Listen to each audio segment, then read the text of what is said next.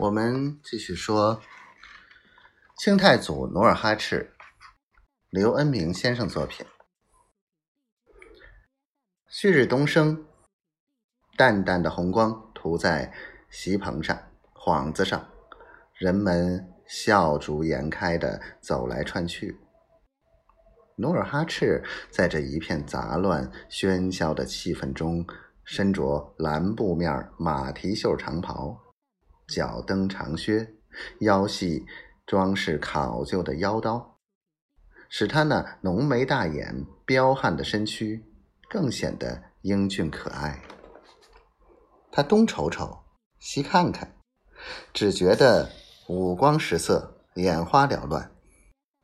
尤其是汉人的多彩的锦缎、造型别致的器皿、品种繁多的日杂用品。更引起他的浓厚兴趣。他看到那质地光洁、做工细致的瓷缸、瓷碗，就想：这东西是什么做的？为什么在光滑的瓷面上能印上山水、花鸟、美人？那花鸟、山水、美人会不会褪色呢？他看见那耀眼的红绿缎子，又想。那细细的丝线是怎么纺的？那颜色是印的还是染的？为啥颜色那么漂亮？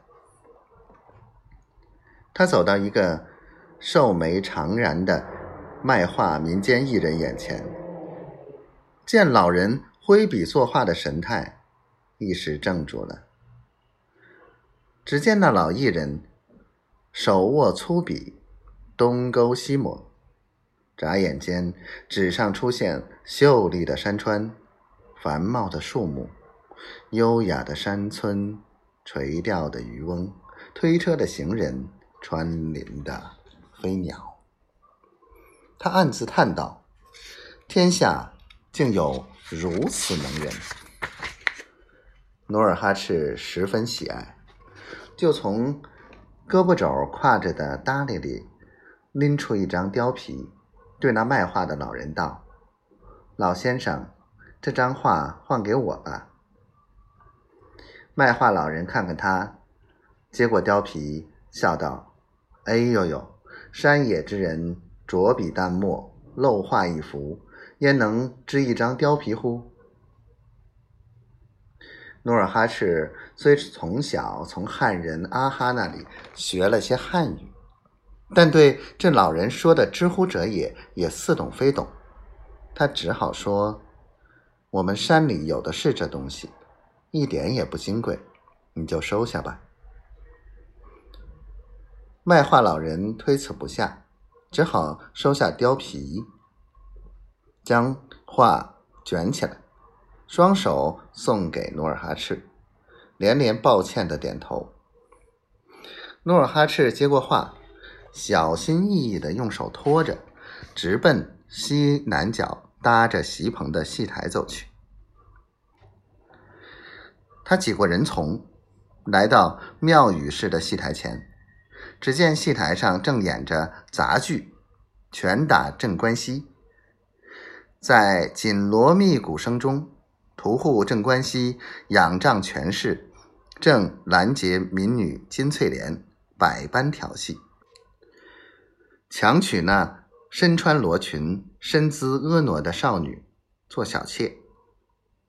台上金翠莲呼天叫地，台下看戏的人骂声不止。不知哪来的一个山东好汉，从席地而坐的看戏人群中猛然站起，攥起拳头，一边奔戏台走去，一边喊叫道：“打死这个仗势欺人的东西！”那好汉刚走到台下。忽然，后台掀帘走出一个面圆耳大、鼻直口方、满脸络腮胡子、身穿黄靴战袍的提辖。那提辖豪爽好义，立刻上前阻止拦截民女的镇关西。屠户骄横无比，哪里肯依？于是镇关西手操杀猪刀。嚎叫着要与提辖拼杀，提辖早已义愤填膺。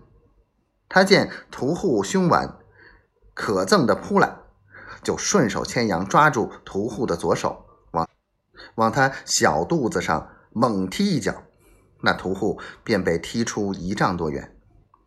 接着，提辖又追上去，右脚踏住屠户的胸脯，又朝屠户脸上猛击一拳。只见那屠户满脸鲜血，倒在地上，再也爬不起来了。台下叫声好声雷动，努尔哈赤也站在人丛中欢呼跳跃起来，身上好像增添了几分力量。他镇静下来，转脸问身边的一个扎方巾的汉人。那提辖叫什么？鲁达。努尔哈赤秀目一亮，鲁提辖。